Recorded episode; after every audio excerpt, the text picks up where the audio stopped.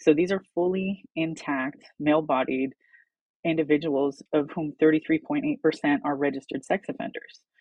Uh, you would think that something like being a serial rapist would exclude you from the privilege of transferring to a woman's prison, but it does not. The law is specifically written in a way that says if anyone with a similar or the same offense as the transfer has ever been incarcerated in that prison, it can't be an issue. So if there's one woman who by chance happened to have a, a, a rape charge, then it's cleared the way for everyone else. Women are currently being erased in culture, and I want to amplify their voices and share their stories.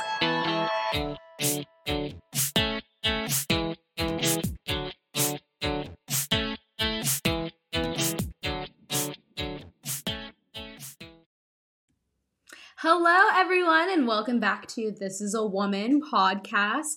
Today's episode is one that you're not going to be able to stop listening to or put down. You're going to want to listen to the whole thing. There are some parts that are really hard to hear and listen to today, but it's extremely informative. I have an amazing guest on. Her name is Amie Ichikawa, and she runs and founded Women to Women. And it's an organization that's actually focusing on incarcerated women and the things they're dealing with, how to help them so they don't have reentry once they get out, how to help them with services when they're in there. But what's extremely interesting and kind of what we dive into in the podcast is women are not only being erased on the sports field, in the bathrooms, they are being erased in prisons. Men are being put in women only prisons. Women are becoming impregnated in women only prisons women are being erased all right and this is because of a california law but is happening across the nation um, amy gives some fantastic stats but some most of the men that are choosing to identify as a woman when they never have in their life before but they choose as soon as they are arrested so they can be put in a woman's only prison are arrested or because they're sexual predators because they've raped and abused multiple people and now they're being put into women's prisons so it's horrific. But Amie herself was actually incarcer- incarcerated at the Central California Women's Facility in Chowchilla for five years. So she has firsthand experience of what it's like to be in there. She has relationships with people that are currently incarcerated to have firsthand witness and experience that men are actually in these prisons. The amount of taxpayer dollars that are going to trans surgeries in these prisons it's beyond horrible. Amie and I are going to dive into it all this episode. So keep listening. And without further ado, I would love to introduce you all to Amie. Welcome, Amie, to This is a Woman podcast. And we are so excited to have you all have you on here. As all of you listening have heard, Amie is the founder and executive director of Women to Women. And so, Amie, can you just explain why you started that and what that is? Absolutely. Thank you so much. I'm really, really excited about this time we're spending together. Um, I am formerly incarcerated myself. Um, upon release, I realized there is not a lot of accessible resources for women who are reentering. Uh, so, a couple years later, it took me a while before I decided to establish Women to Women. Um, there was just a growing need. So, I wanted to serve as a resource hub, uh, like a peer support community that uh, could provide some safe familiarity for women coming home to give them a stable foundation to start the next phase of their life. At the same time, SB 132 was beginning implementation, and I had to shift gears and really dedicate the majority of my time to that because it, it, it was and still is very much an emergency. Mm-hmm. Perfect. And so SB 132, for those of you that are listening and might not be familiar with that, well, it's a California law. And I've talked about on other podcast episodes or posts about on social media. Here in California, the legislators are really trying to erase overall just what a woman is. But it's not just happening in sports, the locker rooms, the bathrooms through language, it's also happening in prisons. And so that's what we saw with SB 132 with Senator Scott Wiener. And ultimately, again, I don't agree with the language that there's you can switch your gender or you can have a gender identity, but that's the language used in the bill, saying that when you get arrested and you basically get to choose where you go to prison based off your gender identity. So a man can end up in an all women's prison. And so, Amie, that um, I believe that was officially signed into law in 2021. Um, but that bill, you know, people say, okay, well, things like that don't actually happen. There's not men in women's prisons. Women aren't being erased. Um, and again, this is such an important issue because it's showing that women are being erased in every place and everywhere. So, can you talk about SB 132 and if you've actually been able to firsthand hear stories, talk to people about this happening? Uh, yes, very I can go into great depth about this. Uh, I was pretty shocked when I started getting phone calls January 1st of 2021 from you know friends inside, uh, friends of friends inside, from family members, from people I had never met before, uh, and they were very emotional, scared, distraught, and it was unbelievable because I hadn't seen SB 132. This law, like many other that are questionable, uh, pieces of legislation passed during the COVID lockdowns. So nobody really knew this was happening except for, you know, the authors and the supporting members of the nonprofit industrial complex. Um, there are no guardrails or preventative measures that the Department of Corrections can take in order to safeguard the female population from the incoming transfers from men's prisons there's no requirements other than gender self ID to qualify for a transfer. There's no need for uh, to be on hormones, to be on a list for SRS, anything. So these are fully intact, male bodied individuals, of whom 33.8% are registered sex offenders. Uh, you would think that something like being a serial rapist would exclude you from the privilege of transferring to a woman's prison, but it does not. The law is specifically written in a way that says if anyone with a similar or the same offense as the transfer has ever been incarcerated in that prison, it can't be an issue. So if there's one woman who by chance happened to have a, a, a rape charge, then it's cleared the way for everyone else. Um, you can't take physical attributes like genitalia, criminal history, or sexual orientation into consideration when making these decisions. That being said, there's heterosexual, bisexual, fully operational men that have long histories of violence against women that are infiltrating the entire women's prison. And I know it's not really a popular subject. I, I know most people don't uh, take a lot of time out of their day to think about what's happening to people in prison but this is the the ground zero for these kind of social experiments this is uh, going to be a nightmare if it continues and we allow it to start happening on the level that's happening in the prison in the free world i don't really think anybody is fully equipped to deal with this level of erasure um, the one way that i try and describe it to people is these women are watching themselves disappear right in front of their own eyes. They have never, nobody has respect, agency, or dignity in the Department of Corrections. So, providing it to a very small percentage of the community that's been infiltrated by very, very predatory people is creating the most heinous imbalance of power. And the women are I mean, the, the definition of oppression, you, you're, you're not comfortable to speak. You can't be yourself. You can't do anything. And that's exactly what's happening there. Uh, the prioritization of these individuals is paramount to everything from medical to, I mean, everything. Everything. They are prancing around with women's rights, men's rights, and trans rights that these women have never experienced in their entire incarceration. So it's it's horrible to have to hear, to have to watch. And I've been back since the uh, law was implemented. I've been inside, and it's it's not good. I, it was really important for me to get in there so that I could really feel for myself and verify that this is as bad as I think it is, and it's it's just as bad, if not worse. Yeah, it's horrible to even imagine that's happening. And you gave that stat with um, about one third of those who are choosing to identify as a woman are sexual offenders, predators.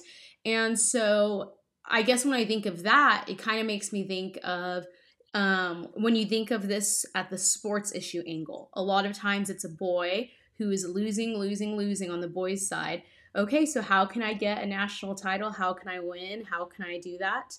Let me switch to the women's side.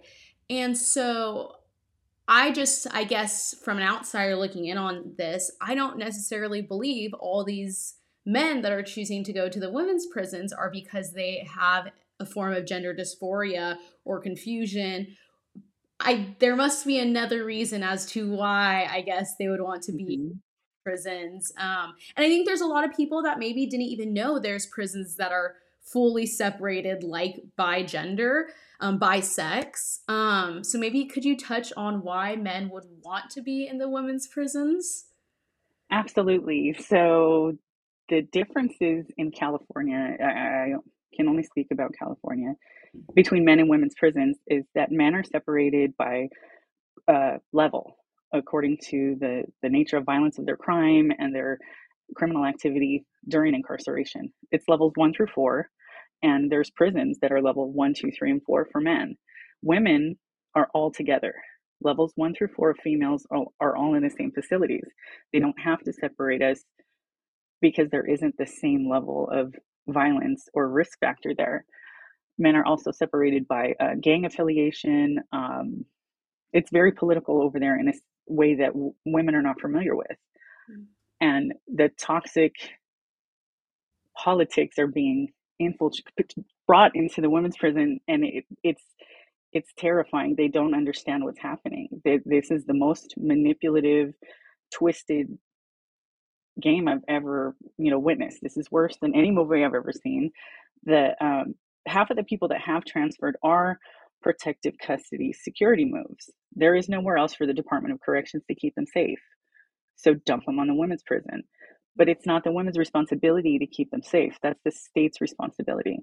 Uh, and it's become their job to be like comfort care animals to these people. So, uh, for example, someone got stabbed in one of the men's prison in, and it's a protective custody prison. So they transferred him to CCWF.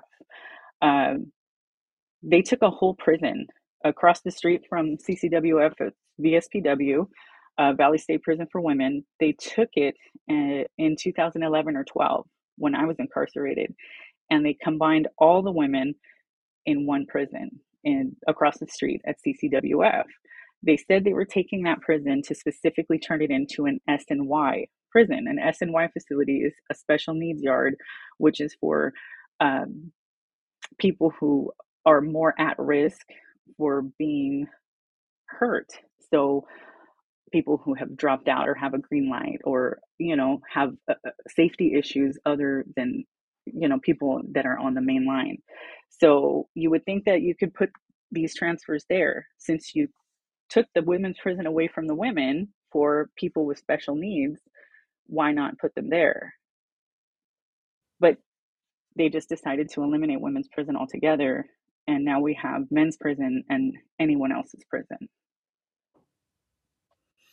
yeah it's it's horrible to hear because there's some people that um truthfully might hear about this they might think well they're incarcerated women who cares if this is mm-hmm. happening but these are not just everyday men being thrown into the women's prison it's men that are choosing to identify as a woman to go into the women's prison that are dangerous men.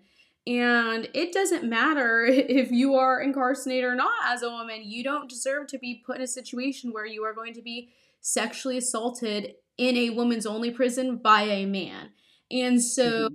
I've seen the different things on social media where it's talking about um, there's like signs going up, and maybe you can clarify if you know this is true or not or what's going on. But there's signs going up in women only prisons saying, how to make sure not to get pregnant. How is a woman supposed to get pregnant in a woman's only prison and things like that? So can you touch on if you know if signs like that are yeah. going up or it was so so sad.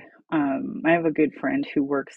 Uh, she was working as a clerk in the medical unit the day that those signs were put up, and she she called crying and said, "I don't understand what's happening." This was in the very beginning. This is when the condom dispensers were put in to CIW, and in CCWF, she went to work, and there was a sign that said, "What your options are if and when you become pregnant. Option number one is a Plan B pill. Option number two is an abortion. Option number three is connecting with a social worker to pro- begin the process of adoption. Uh, and the first thing they said was, "So what are they telling us? We're we're gonna get pregnant because why is why is this even here? It's never been here before." Um, condoms and contraceptives have been available in the men's prison for years there's an AIDS epidemic in there. Mm-hmm. Things happen in men's prison. Men do things that are different than women. Women don't have penises, so they've never needed condoms in the women's prison. But now that the demographic has changed, mm-hmm. um, we see that with you know AB 1810 that's coming up. They want to make them readily available instead of dealing with the fact that there's reproductively compatible people being forcibly housed together, we're just going to tell these people here, don't get pregnant or get AIDS. Uh, that seems really reckless and it's further devaluing these women who are all 90% of them are survivors of some form of sexual abuse. In my experience, it's 100%. But in, according to the ACLU study, it's it's it's 90. Uh, forcing these women to have to try and rehabilitate while they're living in the same fear of their original trauma is cruel and unusual on every level. Um, having to see predators prioritized over everything and having to see people get medical services and care that is unheard of is really starting to cause some widespread depression, complex PTSD. Uh, you, I can tell when people are starting to disassociate and and just really start to fall into the dumps and the doldrums. They're they're not well. I I want to emphasize for those of you listening how illogical this is. There needs to be condoms, plan B, and signs about what to do if you get pregnant in a woman's only prison. We all know basic biology. It takes a man and a woman to get pregnant. It takes a man and a woman for that to happen. We know that. That's we can't lie about that. We can't lie about biology, but this is stemming from our legislat- legislators and also the culture of trying to erase what a woman is. So just let that settle in for a second. Let that click how illogical it is that you would need advice on what to do and you if you get pregnant in a woman's only area. And that's because they're letting the men in. They're letting the men identify as women and letting them in and calling them a woman and this all goes back to if they can continue to change the language when it comes to the law how can we disagree with it? But it's law, but it's law. And that's what future legislators are going to be raised on, future lawyers, all these things. But the law says this. And so I just don't think people realize how in depth um, what a woman is. Women are being erased. Um, and so that AB 1810 you mentioned by Assembly Member Isaac Bryan um, for those of you listening that aren't familiar with the depths of the California legislator, legislators, politics, all of that, there was actually a bill last year, SB 14, and all it was going to do was make human trafficking of a minor a violent felony. Isaac repeat. Yes, yes. Isaac Bryan was the one legislator or one of the two legislators that was really trying to kill that bill down to the very end. So that's kind of a preface, I guess, of who he is. But this year, he just introduced this bill. And so it popped up kind of on my radar at first because I saw there's this bill. I'm not too familiar with how it works inside women's prisons when it comes to getting birth control, when it comes to getting tampons, um, pads, all those different things. But what kind of set off the light bulb for me that this is not a good bill was it took anywhere it says female or woman out of the bill and replaced it with persons or menstruators. Um, and so I kind of tweeted it out. Of course, Assembly mm-hmm. Member Bryan didn't respond to it at all. He then tweeted about the bill himself. So I asked him, How come you're removing the language um, that says female to persons or to menstruators? Because we all know men don't menstruate, men don't need tampons, men don't take birth control. Like, no matter how you feel about a woman taking birth control, men don't take it. That's not how their bodies work. And so, Amie, you actually commented on the tweet kind of from a different angle of knowing how it works inside the prisons, knowing how hard it already is to access these products, to access tampons, to access pads. So, mm-hmm. can you kind of, I guess, hit it from that angle? Well, when I was incarcerated, I got there in 2009, and there used to be big trash cans that were full of pads and tampons that staff would push out once or twice a week so that everybody could get what they needed. Mm-hmm. Then there was like the big hygiene shortage of 2010 where we had no toilet paper, no tampons, no pads, nothing. We were making them ourselves. It was it was terrible. People were hoarding toilet paper like it was gold. Uh, then it got to the point where they would issue like five tampons and five pads weekly. And when you're in a room with four women and all your periods sync and everybody is menstruating together, that really doesn't work out. So we started scheduling to where every time the door unlocked, we would go to the cop shop, the officer station to ask for supplies. And it's it's humiliating to have to ask someone whether it's a male or female staff. Female staff will turn their nose up at you. Male staff is going to say, "Didn't you just ask? What's wrong with you? What are you like shaped wrong or something?" Um, what do you need like a whole roll of toilet paper to put up there? What's wrong with you? It's it's humiliating. So now that they want these things to be available for men there's no issue. You're going to change a whole law and ensure that these are ready, readily available at any time. Um, my issue I, I noticed the same thing automatically as did the several women that i passed the bill along to to read. The first half okay great they're going to make sure the supplies are available. I said keep going guys keep going keep please read the bills to the end, okay? Because that's where they're going to shove in all this weird stuff about making sure contraceptives are available in juvenile facilities. Why would juveniles need contraceptives anyway? Mm-hmm. I don't know. Who, that's that's totally unacceptable to me. This is something way bigger than it looks like. This is all tying into the weirdo agenda that is to abolish the age of consent, to further sexualize children, to uh, just promote this depravity that is being celebrated in Sacramento and, and normalized. Um, just, I, I commented, I actually tweeted myself, Sir, if this is a pro woman bill and you're really trying to help, why would you exclude women from a bill dedicated to menstrual products? Why wouldn't you be friendly and add some potential gender fluid terminology after the word woman? Instead of eliminating us from our own our own league, our own thing. Uh, if if the word woman wasn't extremely important, everyone wouldn't be scrambling to get rid of it all over the place. There's something really special about it, and uh, I think the powers that be know that once it's erased, we're we're done. We're done. Mm-hmm. Absolutely. So I can't.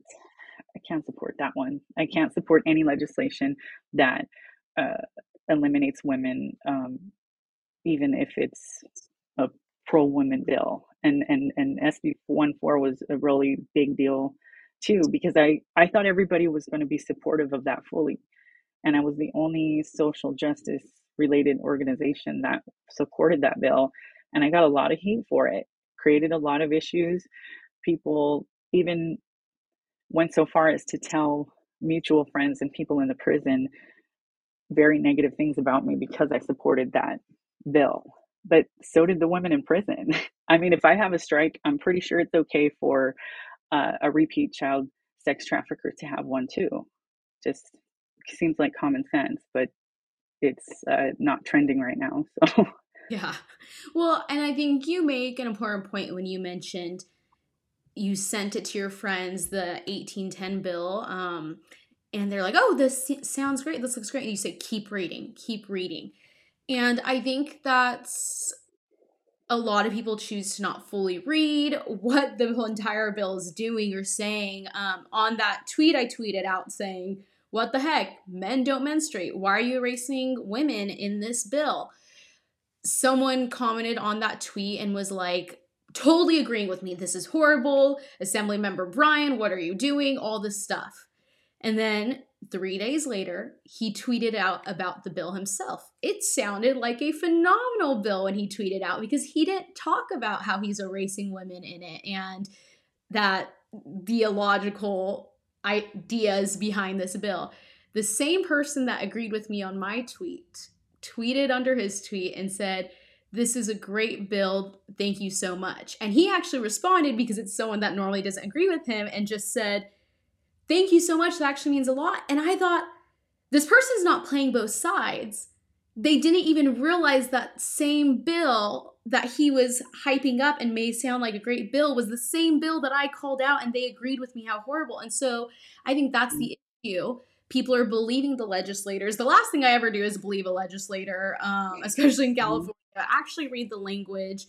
There was another bill last year that's coming back this year, SB 59, and it's supposed to put menstrual products in bathrooms, in men's bathrooms. And I went and testified on that, and I just said, hey, great bill if you remove the men's restrooms. And so I don't think the legislators are even realizing, hey, we're not disagreeing with you on the entire thing. Amend the bill, fix the mm-hmm. And I think that's with 1810. Fix that language, and I think mm-hmm. a lot of people on the opposite aisle supporting it. Mm-hmm. I agree, uh, uh, but I, that's not their goal. Their goal isn't to accommodate, fix, or be in agreement with anybody who isn't a Marxist. This is exclusively to hurt women. This is done just like Senator Wiener's bills are written. It is with complete detest to women. It is like I, I can read it and I can just feel the seething towards women that's coming out because it's such the, the, these motives I can't label them as anything else but anti-woman. You can't remove woman from a, a menstrual bill. It, it, it, makes absolutely no sense. It's super offensive. They would never do that to anybody else. And there is the option, the alternative of, of adding inclusive language for people who don't say that they're women that have periods, that's go ahead, go for that. Just don't erase the women. Mm-hmm. If this wasn't a full on attack against women, but it is. Exactly. And so, like you mentioned, Senator Scott Wiener, he was the author of SB 132, the bill that ultimately is what allows men to go into women's prisons. So, you run an organization that is all about helping incarcerated women did he ever even reach out to you in regards to this bill or ask, hey, you are heavily involved in this. What's your input on SB 132? No, uh, actually, he, he did a couple of town halls prior to Woman to Woman being official. Um, after we filed the lawsuit with Wolf uh, for an injunction against SB 132, he publicly said that um, the only people who are having issues with this well written bill that I'm so proud of are TERFs. Women in prison don't even know what a TERF is. Uh, they're definitely not TERFs. They're just women who are trying to exist as women. And he's demonizing anyone who has any questions about this bill that he exclusively wrote for men. Trans men which are women in women's prison who live as men, have absolutely no benefits coming from this bill whatsoever. They no no no, no one does except for people that were born men. Mm-hmm. Uh, and even within the bill, it's even more sinister as you continue reading because you can't tell these transfers no for any reason.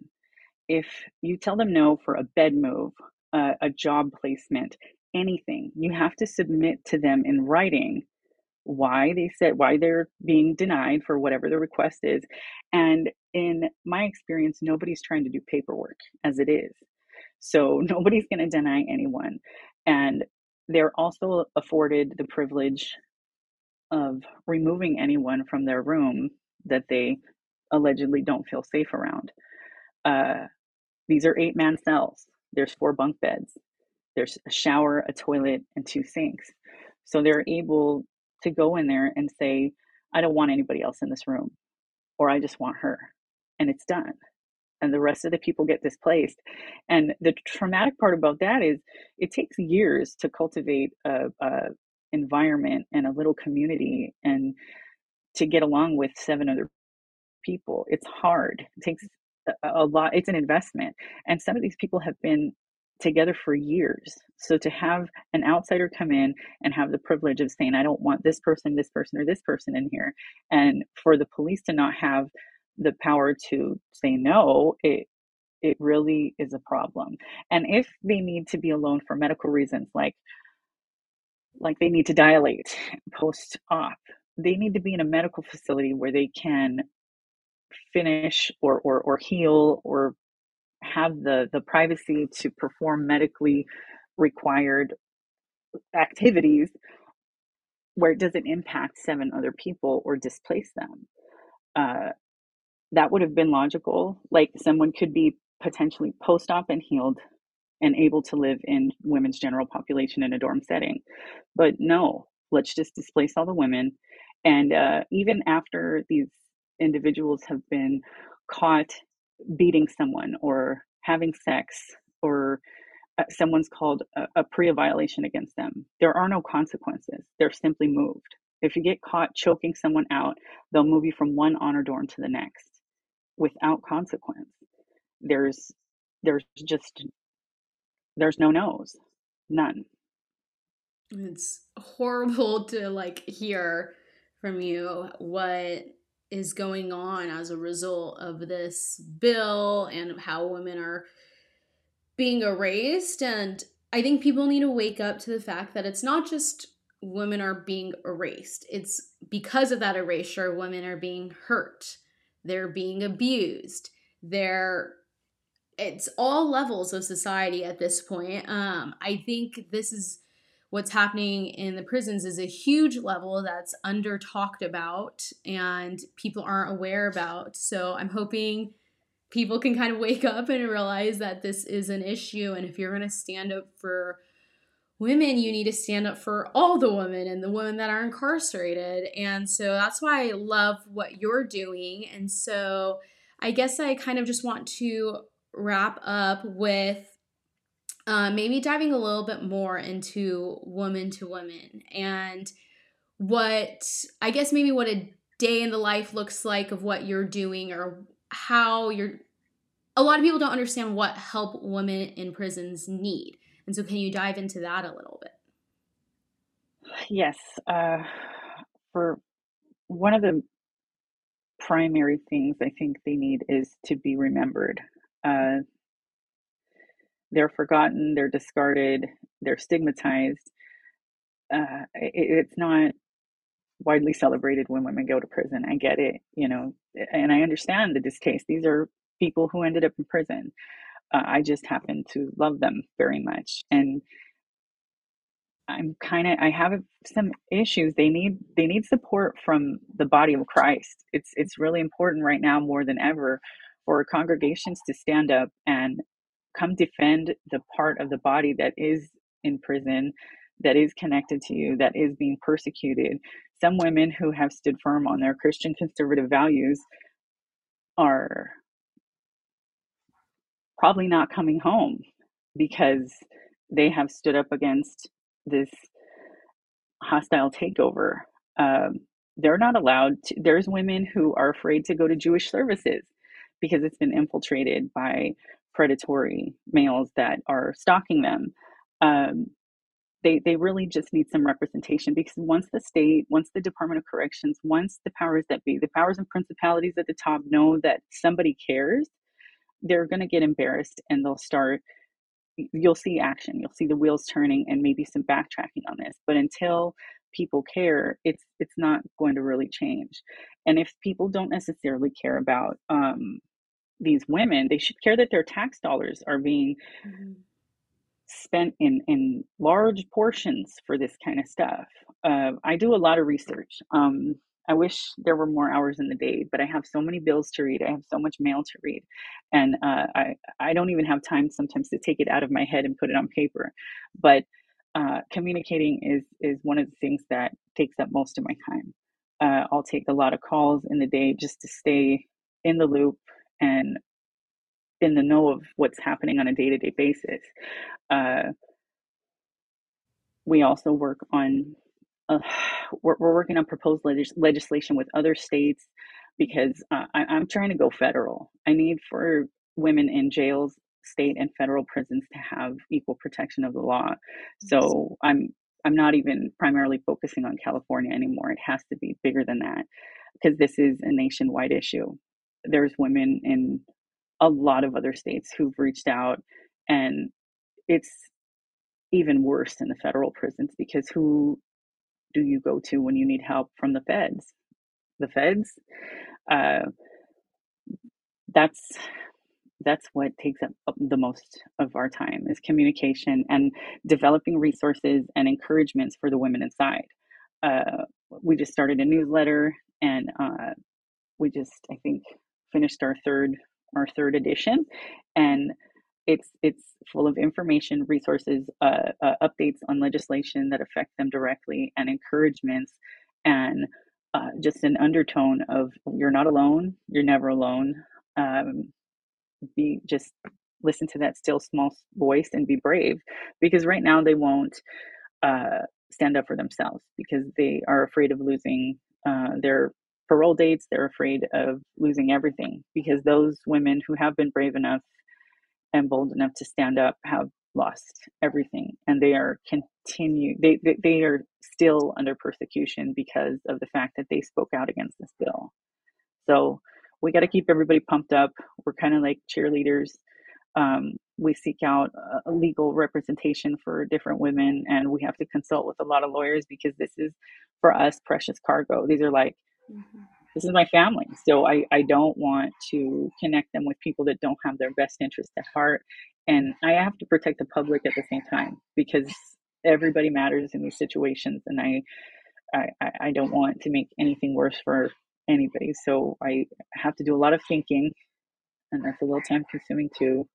And that hasn't left very much time for infrastructure development or fundraising. So, uh, we function on prayers and good luck. And um, we are focused this year on getting more professional and tying things up and securing some some official funding and being able to have our needs met to where we can use our full potential to help the women inside to empower them educate them and get them confident enough to stand up for themselves.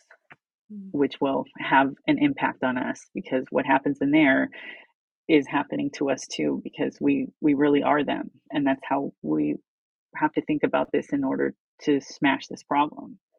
Mm.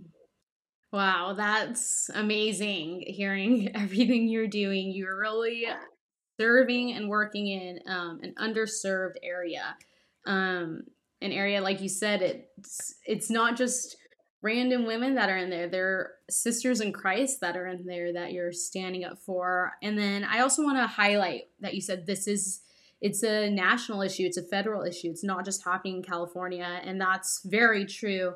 I was going through headlines the other day and I'm seeing it's happening like again, not just in California. I was like seeing things of three or four, five, six different states where I'm reading articles and it literally is saying a man that is in prison right now because he has sexually assaulted and raped 32 different people is now in the women's prison. And so this isn't just a California issue. This is a federal issue, it's a national issue. And it's happening everywhere. I do think people need to pay attention to what happens in California because we in California, unfortunately, mm-hmm. influence the rest of the nation um, on these things but wow, what you're doing is just extremely powerful. And so, what is the best way that people are listening? I'll put all your information in the caption stuff, but what's the best way people can find you on social media or your website or anything like that? Um, I, I, they can find us on social media at uh, Woman I I Woman Inc. on Twitter. I mean X on on Instagram, Facebook, TikTok. Uh, our website has a lot of resources and all of our email addresses and my cell phone number is the number for woman to woman because I we don't can't afford a landline. So um, you know, if anybody wants information, just give me a call. I'll answer.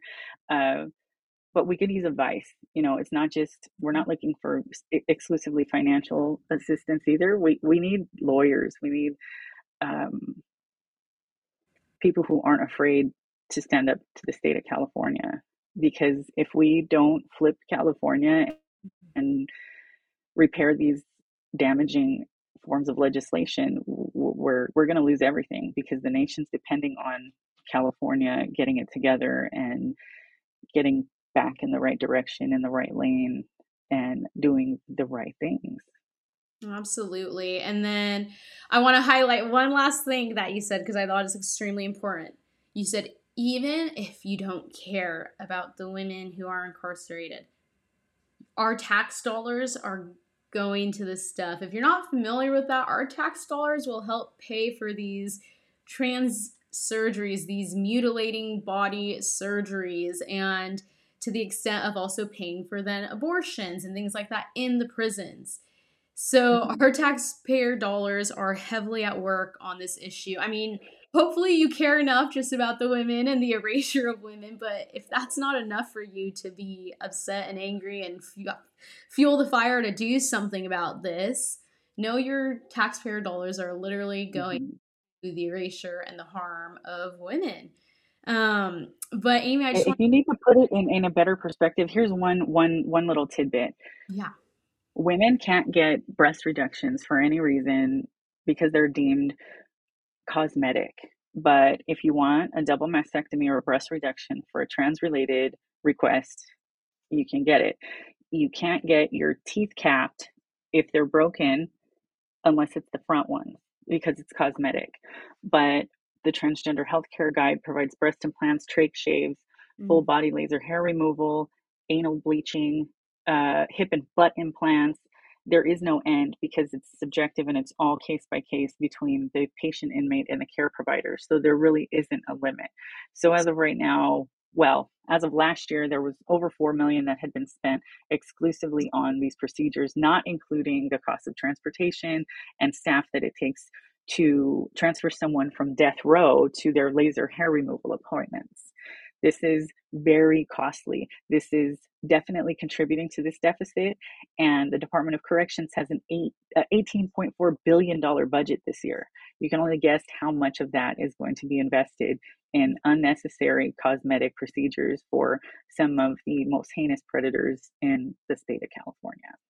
Wow. It's you guys heard it here first. It's horrible, it's expensive. Um yeah, I just can't I'm even struggling to wrap my mind around that this this is what's actually happening. This isn't we're not talking about a one case one off situation. It's happening, it's happening everywhere.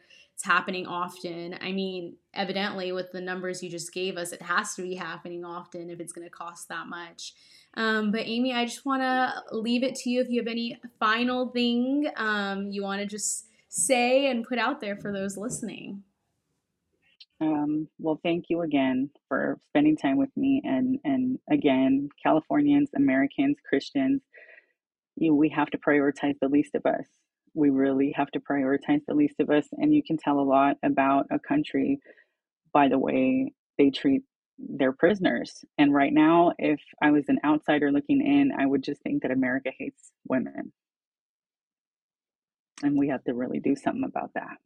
Yes, amazing. Well, you guys can all help get involved and do something. I will um, check out the caption of this podcast, and you'll be able to figure out how to find Amie and Women to Women and how you can get more involved. But, Amie, thank you so much for coming on. This was extremely informative, and hopefully more people can just become aware and get involved in stopping the erasure of women on all levels.